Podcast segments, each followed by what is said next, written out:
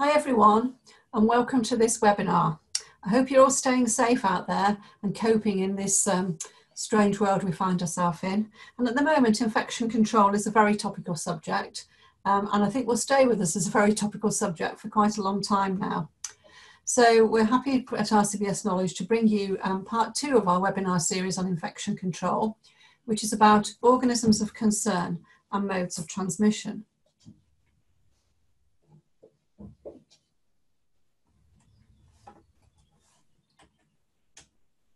So who are RCVS Knowledge then? Well, RCVS Knowledge, we're a charity, we're a separate organisation to RCVS.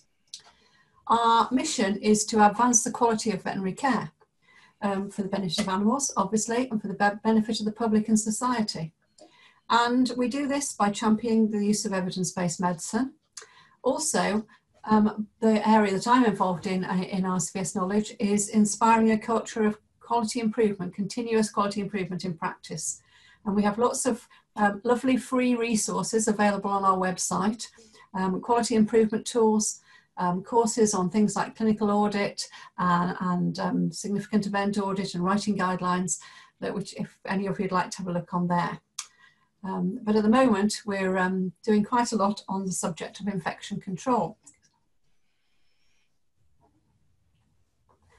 So we're going to talk, um, or Tim is going to talk to you today about infection control, about organisms of concern and modes of transport. We do have um, webinar one in this series was about COVID, about um, infection control for COVID. So those of you interested specifically in that, please have a look at that webinar. It's there on the RCVS Knowledge website. This is the second one about organisms of concern and modes of transport. We will have another one on uh, biosecurity and implementing biosecurity in practice and having um, practice cleaning protocols and people responsible for infection control and lots of practical tips. We'll talk about auditing infection control and we'll talk about disinfectants that you can use. So we're going to have a series of five webinars, which I hope you'll find interesting. And this is the um, link to the infection control and biosecurity during COVID-19 webinar that Tim also did along with Alan Radford from Liverpool and I chaired that one too. But the one we're going to do today on organisms of concern and modes of transport, it, I think is really, really relevant. So today's webinar on infection control and biosecurity is about organisms of concern and modes of transport. This is really, really important. It's, um, it's, it's know your enemy. If you don't understand about the organism that you're dealing with, how do you know what's going to be the best mechanisms for controlling infections and for infection control in the practice? So I'm going to hand over to Tim in just a minute. We're very lucky to have um, Tim Nuttall again to talk to us. Tim is an RCVS recognised specialist in veterinary dermatology and head of the dermatology service at University of Edinburgh. He has particular interest in antimicrobial stewardship and infection control. He's worked with the Bella Moss Foundation, as, have I. He's worked with the Scottish Veterinary Antimicrobial Stewardship Group, us in RCVS Knowledge, and others to develop policies and guidelines. Tim, like all of us, is working from home and learning what his two cats get up to all day. So over to you, Tim. Thank you, Pam, for that uh, very kind in introduction. And um, thank you everyone for uh, listening into the, to this webinar. So this is uh, part two in the series of infection control and biosecurity that RCVS Knowledge uh, have organized.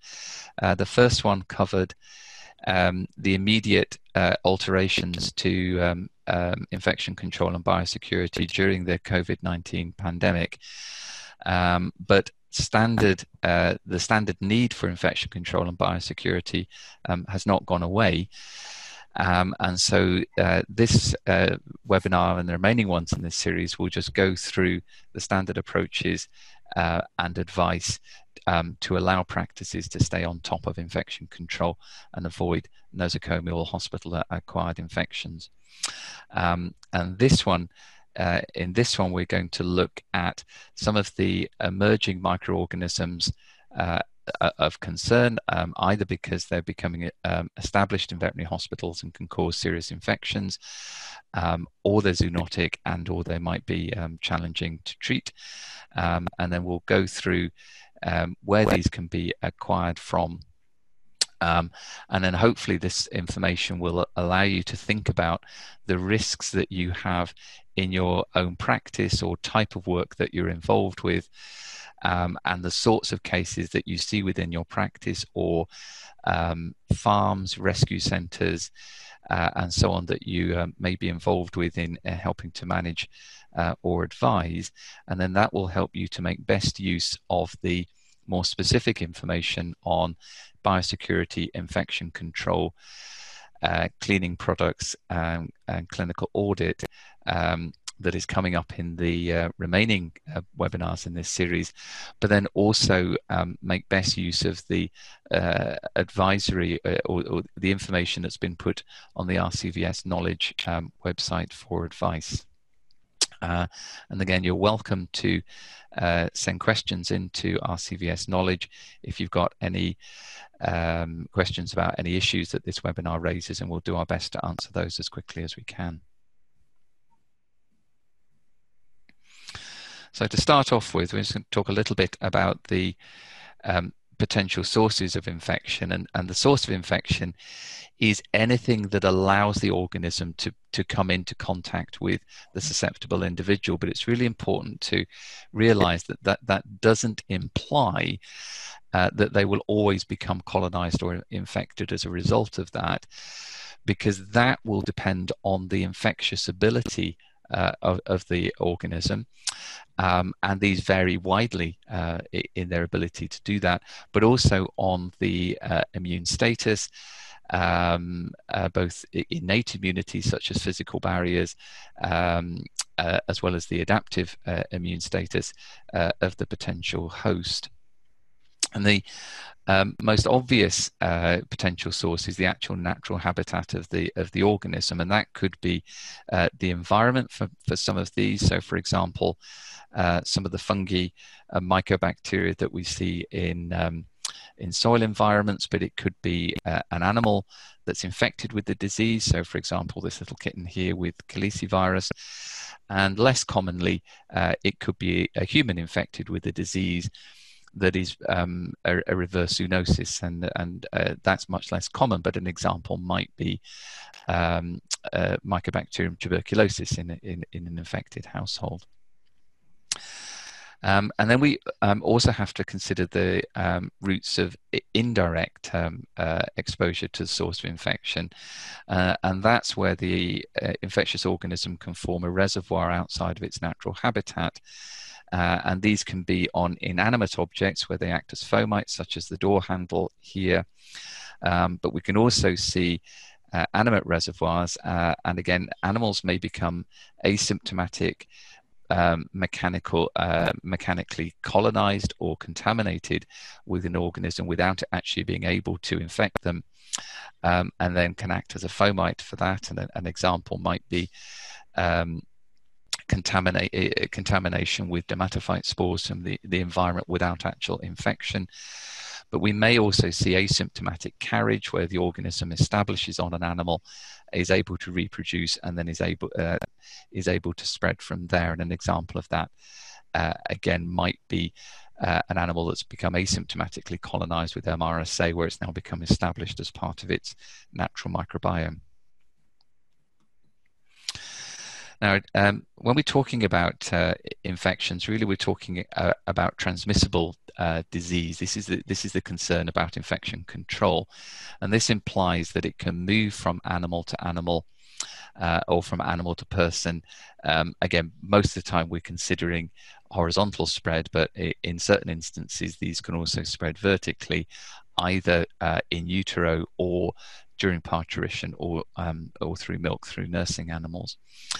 Um, now, when we talk about contagion and a contagious disease, what we're implying there is that the disease is capable of spread by direct contact. So it it will reproduce within the animal and then in some form of contact or secretion be able to to be passed on. But that doesn't mean that it it, it it isn't also capable of, of, of indirect spread. And an example of this might be uh, this young cat here with, with dermatophytosis with a fairly classic um, multifocal pattern uh, of alopecia on the back of its head and on, on its ears there.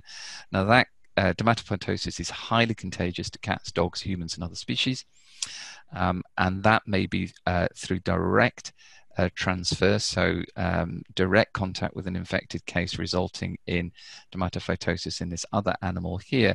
But this could also be by indirect contact.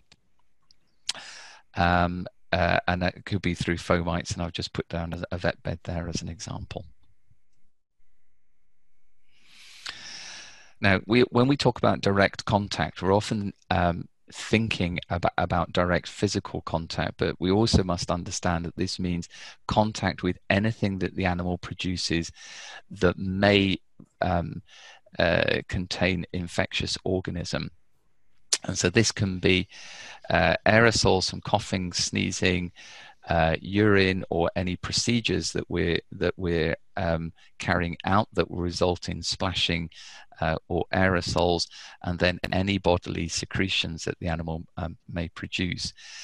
Um, and a direct contact implies direct contact with those bodily secretions. But the other thing to think about is where animals producing something is um, the potential for that to then contaminate the environment, which results in indirect contact. An indirect contact really um, means that, that the the organism, uh, uh, or at least in one state, is capable of contaminating the environment and surviving under the potentially adverse conditions that, that it's going to find there.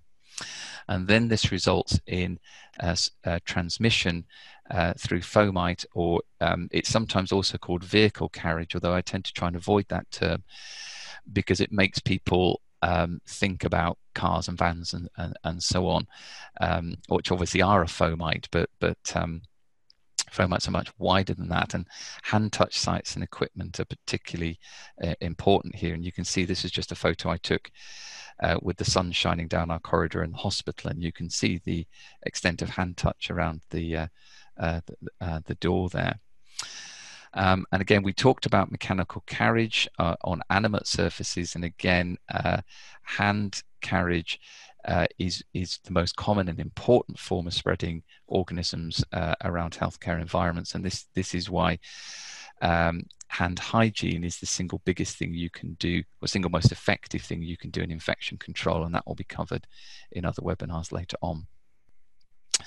Now, there are a couple of special cases of, of indirect contact, and one is called common source infection. And this is where you wind up um, with contamination of uh, something that is then going to be used or uh, by a wide range of people and or animals. And i've put some uh, examples down there for you. And one big example that, that, that's reasonably topical at the moment or that's been kind of knocked off the news recently is the um, the tragedy of blood transfusions, um, where uh, hemophiliacs and other people that require blood transfusions were unwittingly infected with hepatitis virus and HIV um, through contamination of, of blood products. Um, but we can also see this. Um, uh, particularly with diluted products, and this is a this is a very good example that's reasonably common in dogs. Um, and this is a dog here with a, pseudomon- a post-bathing Pseudomonas furunculosis, and this is commonly associated with uh, Pseudomonas contamination of water and shampoo products, and this can occur in veterinary practices and grooming parlors as well as, well as at home. Um, and then the second case is, is vector-borne disease. Uh, and obviously this is very, very important um, in the general transmission uh, of, of disease and certain diseases such as the tick-borne diseases, uh, Bartonella and cat scratch flea, fever through fleas, leishmania through the um, sandflies and, and um, possibly other biting organisms. And there's a whole range of viruses that can be transmitted by mosquitoes. Now, these tend to be a little less important when we're talking about control within veterinary practices, although it is worth checking animals for flea and tick carriage um, when they come into the um, practice and then taking steps to eliminate that before they join the, the main body uh, uh, uh, of, the, of, the, practice. Um, but other situations, if you're involved in large animal work, stables, rescue centres, uh, etc., then some degree of vector, vector control um, may be advisable. Now, something uh, that is very, very important um, and must be considered in, in, disease and infection control are biofilms, and these are extraordinarily common. Um, uh, this is a biofilm that we found in, in an ear canal. You can see it has this typically dark brown, green to black, and very tenacious, sticky, slimy uh, consistency to it. And biofilms um, are formed by many bacteria, and I'll mention this uh, some of the bacteria that are good at forming biofilms uh, later on. And they use biofilms to stick to surfaces, and this can be uh, to inanimate surfaces. So you'll see this. Um, so if you've ever um, felt the slime around the edge of a food or water bowl, um, or if you've uh, undone your U-bend, looked at your shower head, taps, anything like that, that slime there is a biofilm. We also see biofilms commonly on skin folds, interdigital skin, uh, plaque, uh, uh, uh, um, on teeth is a biofilm. And then this is a Pseudomonas ear infection. You can see the extent of the biofilm that is adherent to the hairs surrounding the, uh, the ear canal there. And biofilms allow bacteria to stick to surfaces. They allow them to, they provide a protected site where they can proliferate uh, and exchange um, uh, plasmids, which may, may, include antimicrobial resistance genes, but they also can undergo physiological changes which can make them less susceptible to some antibiotics and um, uh, uh, disinfectants, and therefore considering biofilms when you're looking at treatment and um, hygiene in the environment is, is very, very important. Now, we, we, when we're talking about biosecurity and infection control, um, we're mainly looking at nosocomial infections, and nosocomial basically means anything that's healthcare associated. And the and the reality is um, that um, most antimicrobial resistant infections and certainly many other infections are associated with veterinary healthcare. And this is because we're not seeing, by and large, healthy animals. Um, they are going to be compromised in, in, to some extent. And this also has to be considered with rescue centres where you're having a high turnover of animals who may be coming in unvaccinated, uh, debilitated, and again, um, uh, more vulnerable to, to infection. And this can be through immunosuppression or, or any uh, disease or procedure that is going to break the normal innate barrier between, you know, in the oral cavity, the skin, uh, the gastrointestinal system, the respiratory system, or the urinary tract. And then any form of prolonged hospitalization, and particularly uh, intensive care unit um, hospitalization, the, the, the increased duration of that um, is uh, uh, correlated to the risk of infection. And this can be due to the use of implants because uh, implants break barriers, so they break the skin barrier or break other barriers, but they're also uh, vulnerable to colonization and biofilm formation uh, and infection.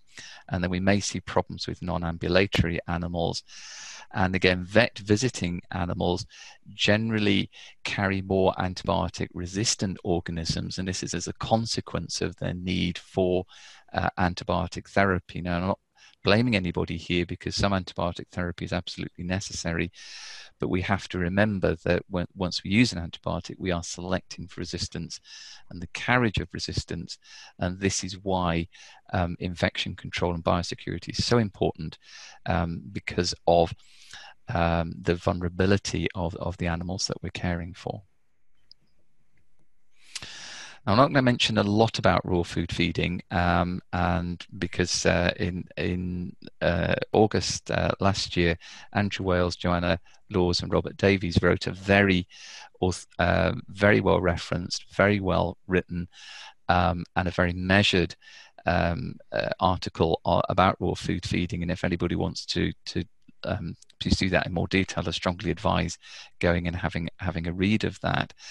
But their conclusion, um, and this is now is, now backed up by all the major veterinary and medical healthcare groups uh, around the world, is that the uh, is to have some caution over raw food feeding because of the potential for colonization uh, with bacteria that may be of um, uh, direct health significance to the um, to the raw food fed animal, but also then uh, and possibly more importantly um, uh, to uh, in contact animals that may be unwell um, and in contact humans. And these are just some organisms of concern here that either ha- um, were mentioned in the article and referenced.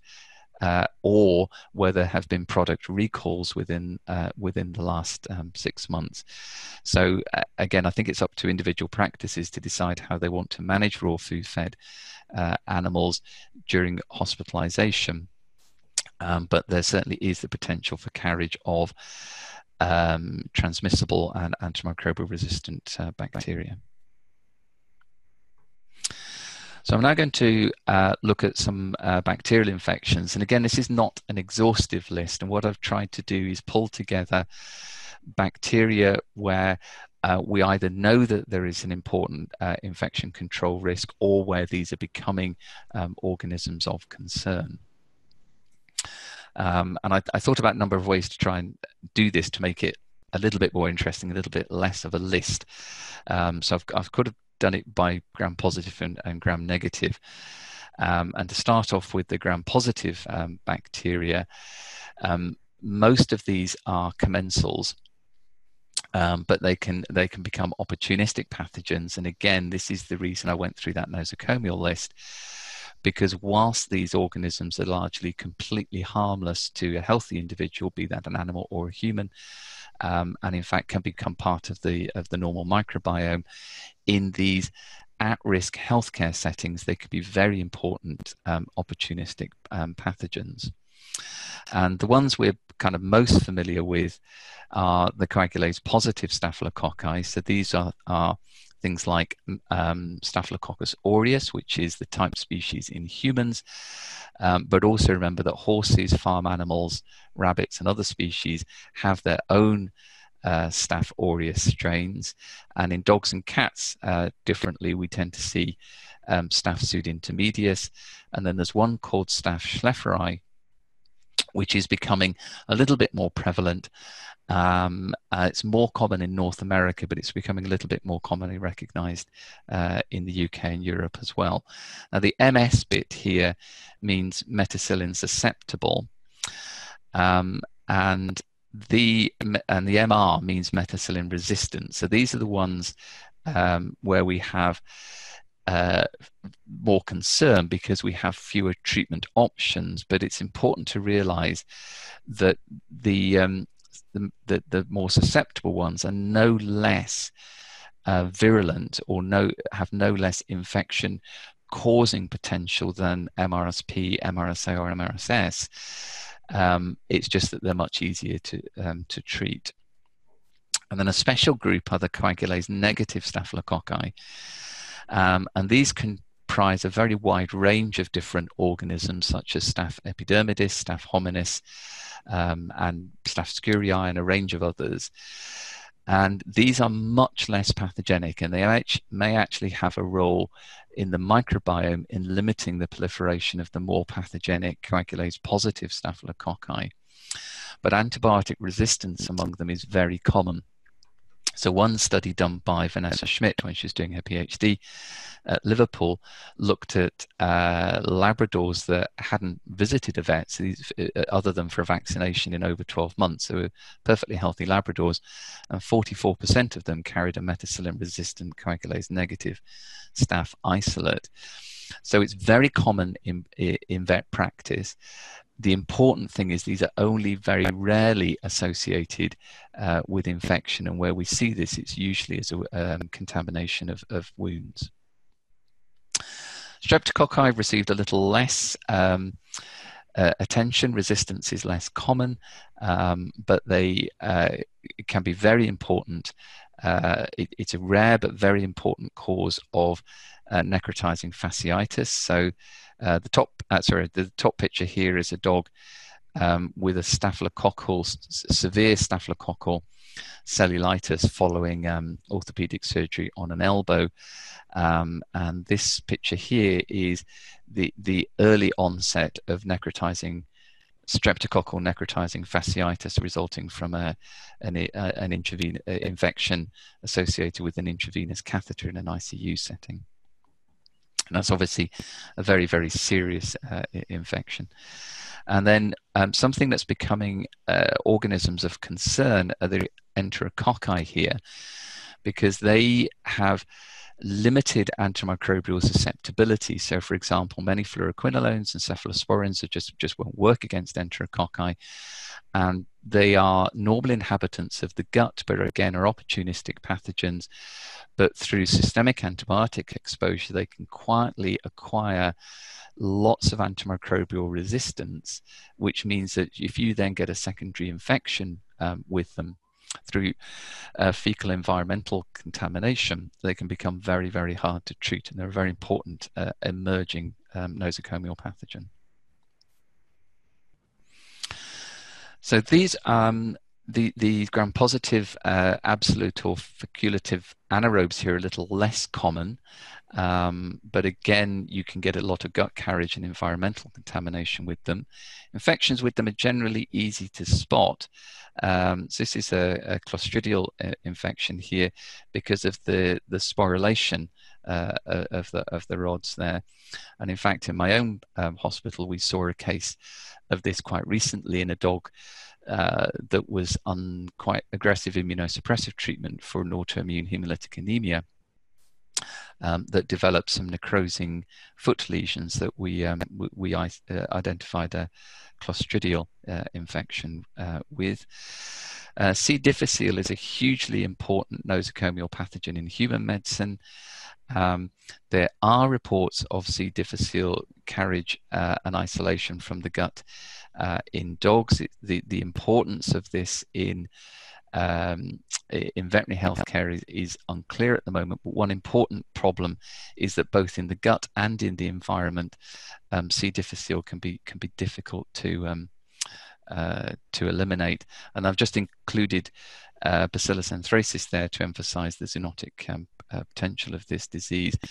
And the really important thing is both of these are spore forming organisms um, and their spores are highly resistant to many disinfectants. And we'll talk about levels of disinfection a bit later on. But just remember, uh, spores are much more resistant than the vegetative uh, bacteria stage.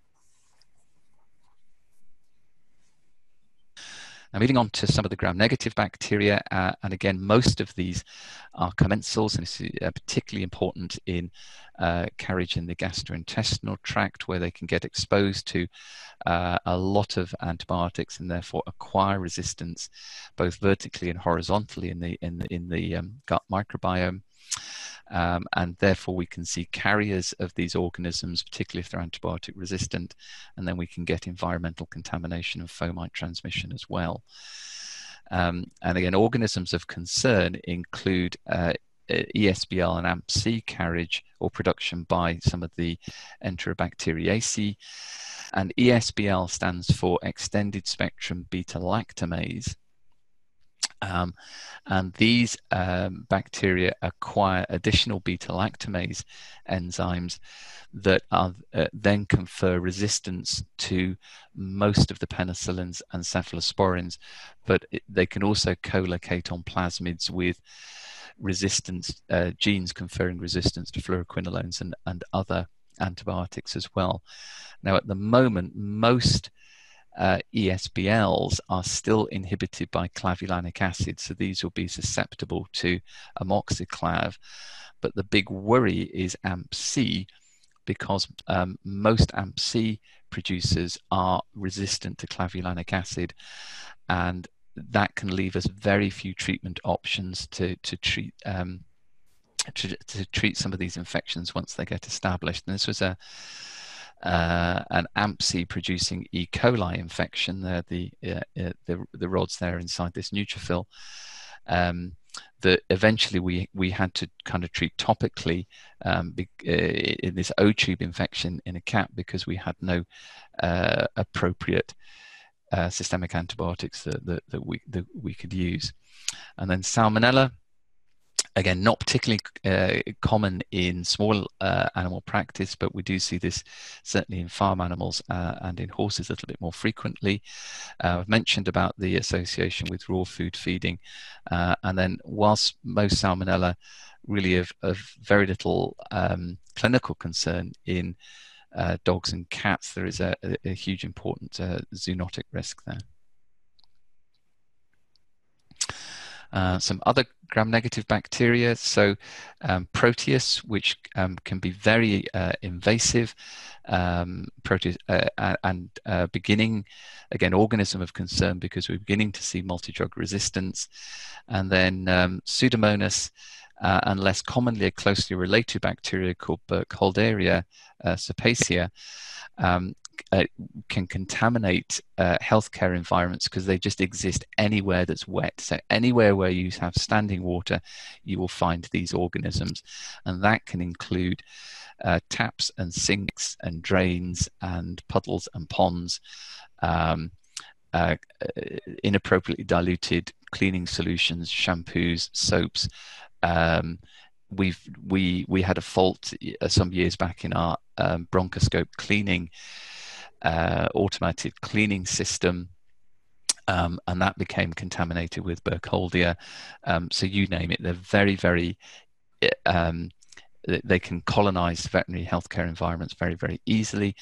Again, they can be very invasive. They can um, have limited treatment options. And again, these, these are organisms very, very good at forming biofilm.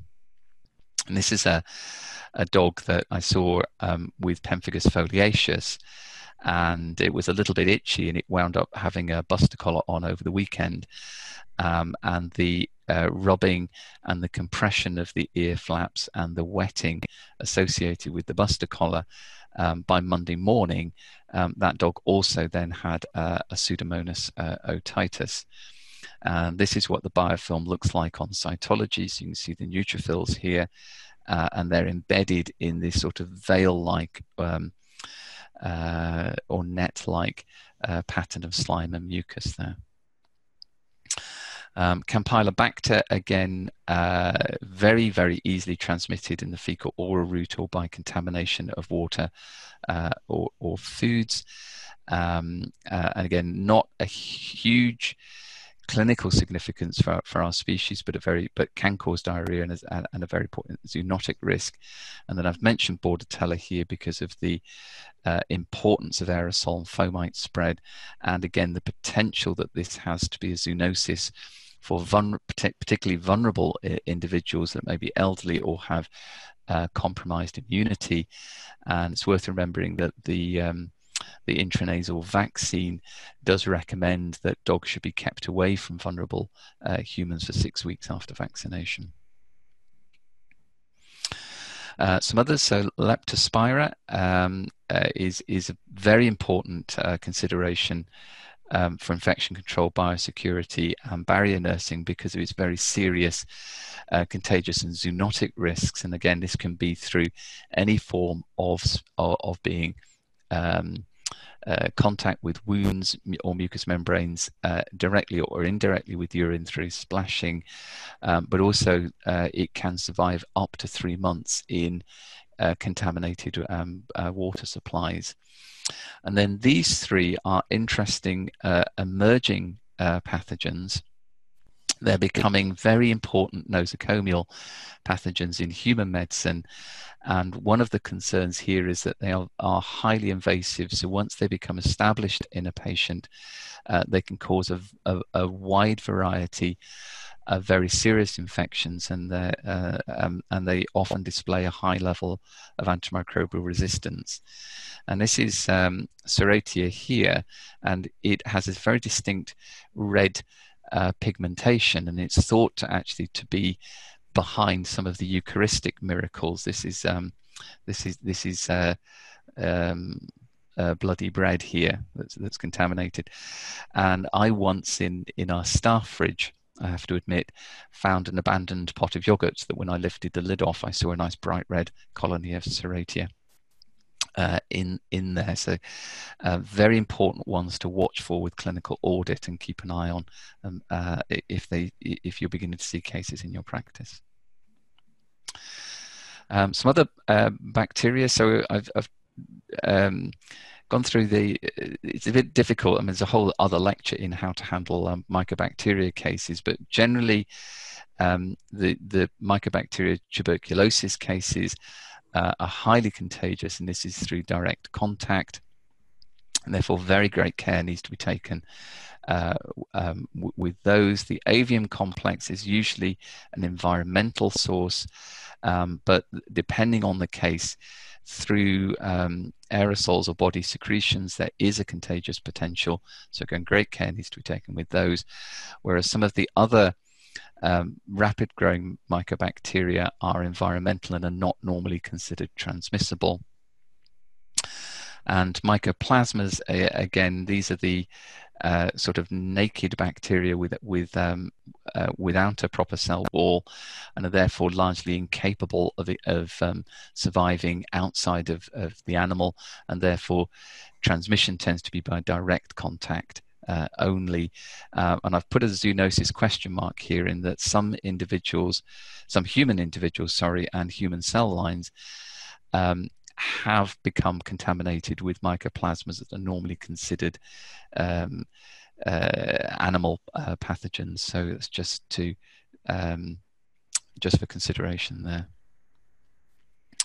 So I'm going to move on to look at fungal infections, and the the the big um, uh, fungal infection when it comes to worries about infection control and biosecurity in practices and for rescue cent- cat rescue centres in particular, uh, but also farms and stables is dermatophytosis, and this is because it's highly contagious. Um, depends a little bit on the on the type of dermatophytosis. Yeah, start again. Dermatophytosis that you have. So um, if it's one of the host adapted species, so it's the it's the uh, species that normally infects that host, it is highly contagious. Um, and this is both through direct contact and, and through fomites, and many of these can be um, zoonoses as well. If it's a non-host adapted um, species, so for example, a Trichophyton mentagrophytes infection, which is normally the rodent or hedgehog ringworm uh, in a dog, uh, it is less. It's not impossible that it, that it's not it, that it would get passed on, but it is less likely to be um, transmissible. Although another dog, cat, person could uh, get that infection from um, the same source, and this is. Um, uh, a little pusscat here coming into the practice with uh, extensive dermatophyte uh, lesions, and and there's some hyphae that we uh, that we found, and so with that animal, very great care needs to be taken in terms of. Uh, barrier nursing, isolation, uniforms, and cleaning to ensure that we don't get the spores contaminating the environment because, again, they're um, very, uh, uh, they, they can be quite resistant and persistent. And again, animals that are having um, they're being clipped for surgeries and they're having the integrity of their skin broken and or uh, are immunosuppressed or vulnerable to infection with these. Now, most other infections are not uh, considered uh, transmissible. Um, and ex, uh, ex, one ex- example of one that is would be Sporothrix schenckii, um, and these cases need to be handled with very great care because it's transmissible and zoonotic and very serious. Uh, so far, that's not been reported in the UK. We've just reported a case in a cat of a Sporothrix infection with um, from the Pallida complex, but that's a much less pathogenic um, uh, infection and is not normally considered uh, transmissible. Uh, again, aspergillus might be another one if if you're treating it and there is aerosolization uh, of the fungus, but it's again not normally considered um, transmissible. Uh, now, one that uh, I have to hold up my hands and say I was a bit behind the times here because I still thought E. was a protozoa, but I discovered preparing this lecture that it's been reclassified now as an aberrant uh, single cell uh, parasitic uh, fungus. Uh, and this is very common in rabbits. It's um, a potential zoonosis to, to people and potent, um, and the um, main um, source of infection is environmental spores and again these can be very resistant uh, to cleaning and disinfection. So again anybody who's seeing a lot of rabbits with this condition rescued rabbits and so on this needs to be factored into uh, um, infection control programs um, so that neatly brings me on to the protozoal infections. Now, I won't spend a lot of time on these because they do tend to be um, more rare and sporadic and less important um, for most uh, practices. But uh, again, um, petting zoos, uh, rescue centres, farm animal practices need to um, uh, be much more aware of these, because, certainly because of uh, of their uh, zoonotic potential. Um, they're very highly transmissible and contagious, and this is through uh, spores in the environment. And again, these are, are very resistant, and we'll talk about what that means in terms of disinfection uh, a little bit later on.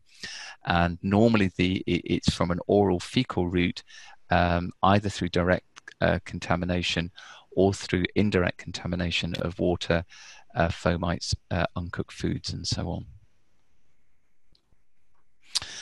Now, I'm going to spend a, a, little bit of time on viruses because these tend to be uh, the poor uh, relation when it comes to animal infections, and we tend perhaps not to think about viruses in terms of causing disease as much as uh, as human medicine does, apart from a few headline uh, viruses like parvovirus. Although the COVID situation, the 19 situation, may uh, change that a little bit. Um, and what we've got here is a sort of um, family tree uh, of viruses. And what I'm going to do is uh, kind of just go through these. And again, this is not an exhaustive list. I'm not going to go into a huge amount of detail, but just to show you the range of viruses that we, that we see that can potentially um, cause uh, animal disease or, or even zoonotic disease. And so we've certainly got the reovirus group here, and, um, and that's what the rotaviruses belong to. So there's a range of rotaviruses and reoviruses uh, that can, in particular, cause um, gastrointestinal disease uh, in animals.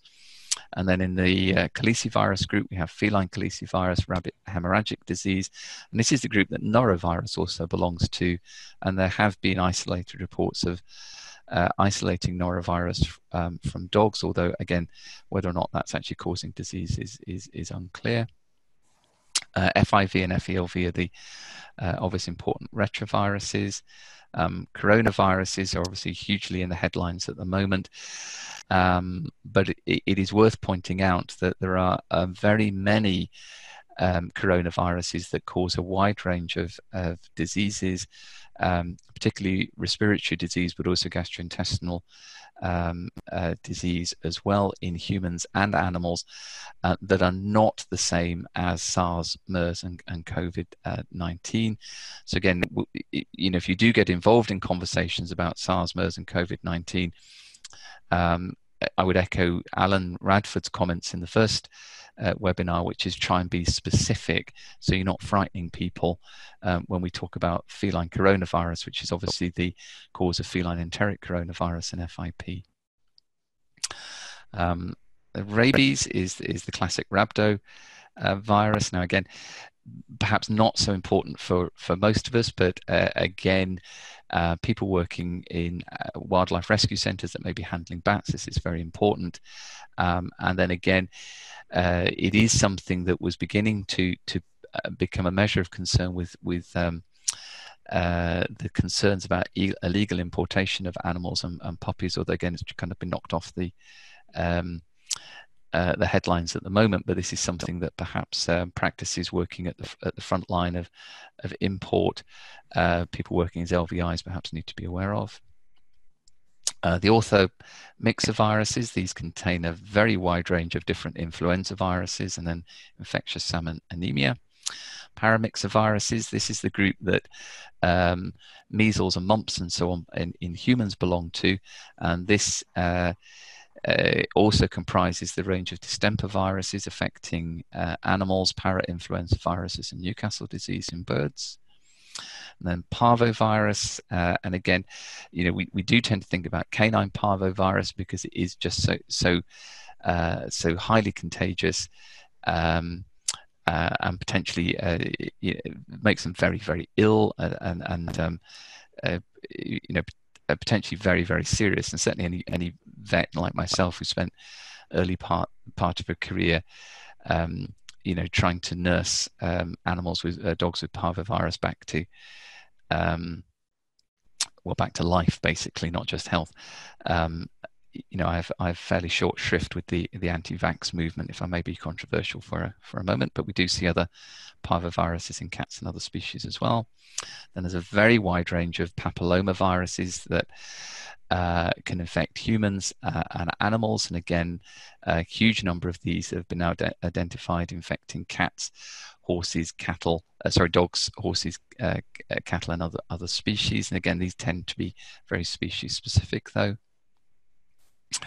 Um, and then we've got a range of adenoviruses that, again, in most cases cause uh, respiratory signs, but we do see uh, other other diseases with those as well.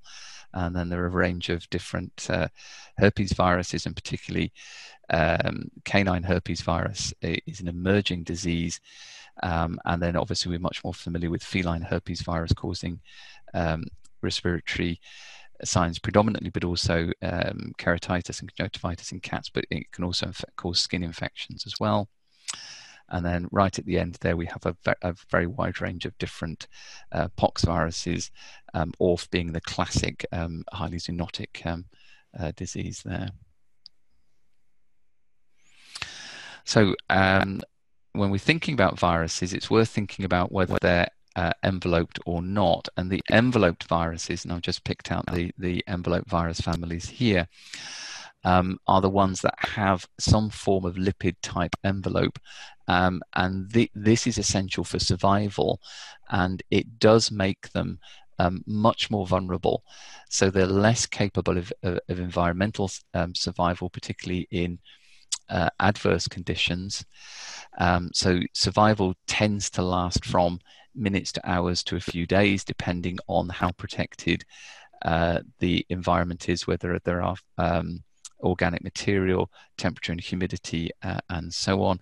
And they're generally pretty vulnerable to um, disinfection and cleaning, and which is why at the moment, if I just pick out the coronavirus here, there is such an emphasis on hand hygiene hand washing and hand disinfection to try and break the um, trans- uh, route of transmission. Now, the, these ones are called the naked viruses, and, and I prefer the term non enveloped because naked, uh, at least in my mind, tends to imply vulnerability, whereas in fact the opposite is true. Um, these don't have that lipid envelope, they have a tough protein shell, uh, which means that they're much more stable in the environment. They can survive for much longer, um, and they are much less vulnerable um, to cleaning and disinfection. And this is where we tend to have to use higher levels uh, of disinfection than for the envelope viruses. And they're generally not. Um, uh, uh, killed by simple hand sanitization using the 70% ethanol or 70% isopropyl uh, alcohols, although hand washing, thorough hand cleansing um, is still very important uh, in control. So I mentioned there about levels of disinfection, um, and and from top downwards, really, um, the highest level will be sterilization. Now that's not really feasible, and and unless you're preparing surgical instruments or something like that. And the idea is by using uh, chemicals like ethylene oxide or heat, you are just killing all uh, all radiation. You're killing all of the living organisms. So there's nothing left there until you open that that up again. Now, in terms of um, both uh, skin surfaces uh, and general practice uh, surfaces, uh, uh, in, inanimate surfaces. When we talk about high level disinfection, we mean that we're taking care of um, all viruses. So, that, so oh, sorry, I meant to say when we talk about high, intermediate, uh, or medium and low levels of disinfection, this is not to imply uh, the intensity of the cleaning or anything like that. These actually have very specific definitions.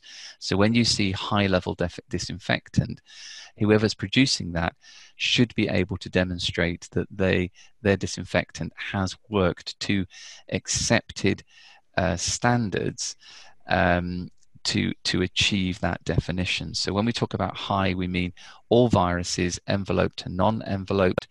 The vegetative bacteria, these are, these are the living um, bacteria, fungi and protozoa. Um, bearing in mind that some, not all, but some spores and cysts are going to be uh, resistant to that because they're designed to survive for long periods in the environment under adverse conditions. When we talk about intermediate level, again, the bacteria should be taken care of. Um, most viruses, fungi, and protozoa. But again, a particular concern here would be some of the more resistant uh, non enveloped uh, viruses and remember, this is not going to include um, spores and cysts. These, these will persist despite that level.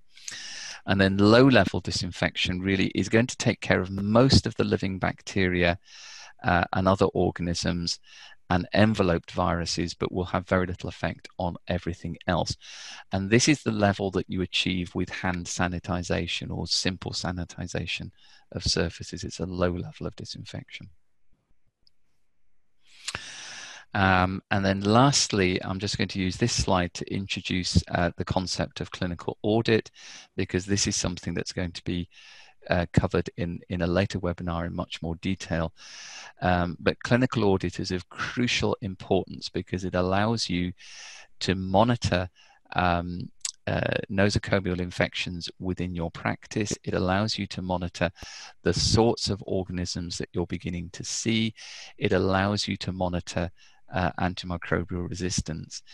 Um, and this then gives you, this is a very effective way of giving you an early warning that there is a problem. It is much more effective than, than you, this is passive surveillance. It's much, generally much more effective um, than, than using active surveillance where it's easy to miss uh, organism. You're just keeping a rolling eye on what is happening and then using that to adapt your clinical um, procedures to, to take care of that. And I've highlighted the SAVSNet here. Now, VetCompass runs something similar, um, but I've highlighted the SAVSNet one um, because they also have the My SAVSNet AMR system, and, and that allows you uh, um, to monitor antimicrobial use and then compare this to um, use within your area or similar type of practice so you can see whether your use is median, higher, or lower than it should be. And again, investigate uh, and adapt your uh, procedures and protocols um, uh, as, uh, as necessary. So I'd like to thank you for listening. Um, and as I say, we'll, we'll uh, we're happy to take any questions that you can email into the uh, uh, uh or uh, get uh, email in or, or, contact the RCVS knowledge team, and we'll endeavour to answer those as quickly as we can. And then I'd like to. Um, highlight the um, part three of this series, which is going to cover infection control and biosecurity in, in more detail. And again, if you if you understand the risks, the major risks to your practice, then you can use this information um, to develop protocols that are going to be more effective um, in your situation. Thank you very much, Tim. Um, that that was great. That, that was brilliant. Thank you so much. Um, and some of those pictures, some of those ears, you could practically smell them. Um, but anyway, now I feel that, I mean, I've learned an awful lot from that. I'm sure everyone else listening has too. And now, armed with that information, we can go ahead to plan the practice infection control protocols logically. And as Tim said, the next webinar um, will be about that, about practically um, implementing infection control in the practice scenario and it'll be um, done by um, Liz Branscombe from Davis Referrals, who's got lots of experience of this, so I think it should be really interesting too. Um, and the other thing I'd like to just highlight is our resources. Um, if you look, at, go on the RCVS Knowledge website, um, and look under QI and infection control, you'll find lots of resources um, that have been donated by various practices and groups of the way they've done their infection control protocols. So have a look at those and it can be helpful in drawing up your own ones. So thank you again, Tim. Thank you very much for that. And um, we hope that those of you on here will, will have had a look at webinar one and we'll go ahead, go on to look at webinar three and four and five. So thanks everyone. Bye.